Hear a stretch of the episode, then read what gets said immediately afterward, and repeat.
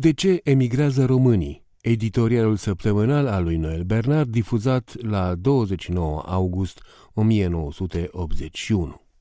Transmitem editorialul săptămânal. La microfon Noel Bernard, directorul postului nostru de radio. Nu știm cine scrie în ultimul timp discursurile președintelui Ceaușescu. Dar pasaje întregi, în unele din ele, lasă mult de dorit dacă sunt supuse unei analize logice. Un exemplu este discursul ținut de președintele statului la adunarea festivă consacrată celei de-a 50 aniversări a scântei, în ziua de 15 august. În acest discurs, domnul Ceaușescu face trei afirmații care cu oricât de multă bunăvoință le-a examina, pur și simplu nu rezistă în fața faptelor. În primul rând, domnul Ceaușescu atribuie presei și radioteleviziunii vina principală pentru faptul că o proporție atât de alarmant de mare din populația țării dorește să emigreze. Dacă propaganda ar fi bună, spune implicit domnul Ceaușescu, omul nou s-ar fi înmulțit pe teritoriul României și după cum știm foarte bine, omul nou stă acasă și aplaudă conducerea partidului și a statului, zice bravo la ordin și nici nu se gândește să se plimbe prin străinătate. Alături de presă, susține domnul Ceaușescu, devină pentru starea de spirit a nenumăraților cetățeni care vor să emigreze, sunt concepțiile retrograde, mistice, influențele și mentalitățile înapoiate, moștenite de la vechea societate, sau care pătrund sub diferite forme din lumea capitalistă. Influențe moștenite de la vechea societate. Domnul Ceaușescu și cei care i-au scris discursul par să fi uitat că în vechea societate dinainte de război, problema emigrării în masă a românilor, a sașilor sau a evreilor nici nu se punea. Nimeni sau aproape nimeni nu pleca din România în anii dinainte de război în anii mistici, retrograzi, ai mentalităților înapoiate, în anii vechi societăți, în anii exploatării clasei muncitoare de către burghezie. Evident, traiul nu era idilic nici atunci. Greutăți existau pe vremea aceea, cum o să existe întotdeauna. Dar viața oamenilor era suportabilă și nimeni nu se îmbulzea la ghișeurile birourilor de pașapoarte. Așadar, nu de la vechea societate, au moștenit cei ce vor să plece astăzi din România dorința de a-și părăsi țara. Nu. Meritul îi aparține exclusiv regimului domnului Ceaușescu, care prin politica sa și prin rezultatele ei lamentabile a adus o bună parte din populația țării la disperare, la o deznădejde atât de mare, încât aproape orice risc, aproape orice altă viață, aproape oriunde, îi se pare preferabilă existenței pe care o duce astăzi în România.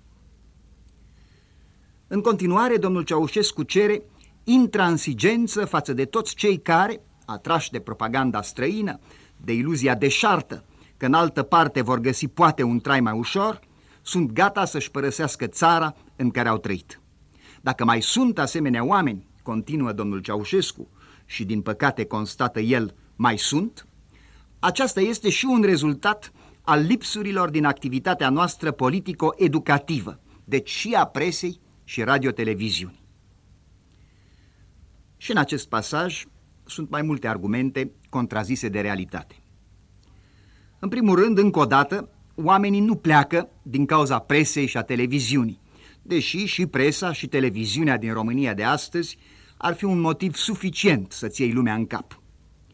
Oamenii nu pleacă fiindcă pâinea e mai dulce în străinătate, traiul mai ușor sau banii mai ușor de câștigat.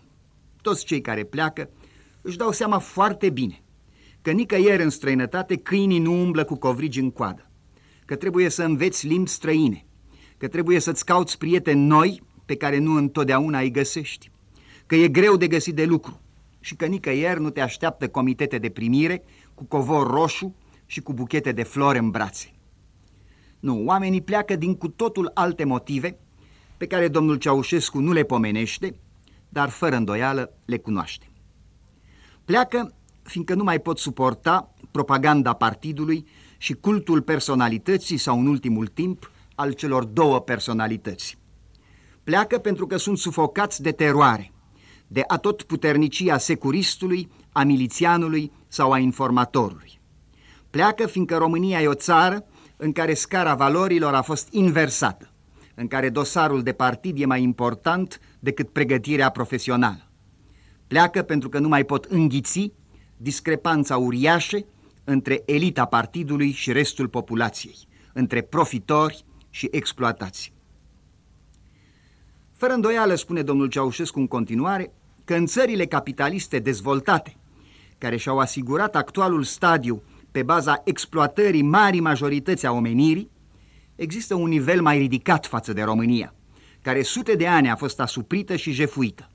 De fapt, bogăția din aceste țări a fost realizată într-o bună măsură, adaugă domnul Ceaușescu, și pe seama petrolului, a produselor agricole și a altor produse românești, a muncii poporului nostru. Să supunem și acest pasaj unei simple analize. Conform tezelor Partidului Comunist Român, România, înainte de război, era o țară exploatată. Petrolul și recoltele noastre, după cum susținea domnul Ceaușescu de ziua scântei, fiindu-ne jefuite de cei care astăzi trăiesc mai bine decât noi. Cum se face atunci că înainte de război, când România era exploatată și jefuită, nu erau cozi nici la birourile de pașapoarte, nici la băcănii și nici la măcelării? Cum se face că astăzi, când România se consideră independentă de cel puțin 17 ani, din aprilie 1964, nenumărați cetățeni dau buzna să emigreze. Viața devine din ce în ce mai grea, iar la Mitică, unde în trecut se găsea carne, acum scrie pe firmă carne, dar în magazin nu e decât mitică. Că unele țări occidentale au exploatat colonii este un fapt istoric. Că a fi avut colonii nu le asigură astăzi prosperitatea, o dovedește Marea Britanie, poate cel mai mare fost imperiu colonial de la romani încoace. Pe de altă parte, Germania Federală, care s-a ridicat din cenușe după război, care nu a mai rămas cu nimic din ceea ce dobândise vechea Germania imperială din fostele ei mici colonii, Germania Federală este astăzi cea mai bogată țară din Europa Occidentală. Deci se poate realiza bogăție și bunăstare și fără colonii, dar în niciun caz cu marxism-leninism, cea mai înaintată știință a ducerii lucrurilor de râpă. Problema nu este deloc aceea a câtorva arginți în plus care s-ar putea găsi în Occident, cum afirmă domnul Ceaușescu. Problema este aceea a libertății, a speranțelor de mai bine, a demnității umane, a scăpării de frică și de teroare. Acesta este motivul emigrărilor și nu arginții. Evident că conducerii partidului este mai ușor să pretindă că oamenii pleacă pentru o felie de cozonac în plus.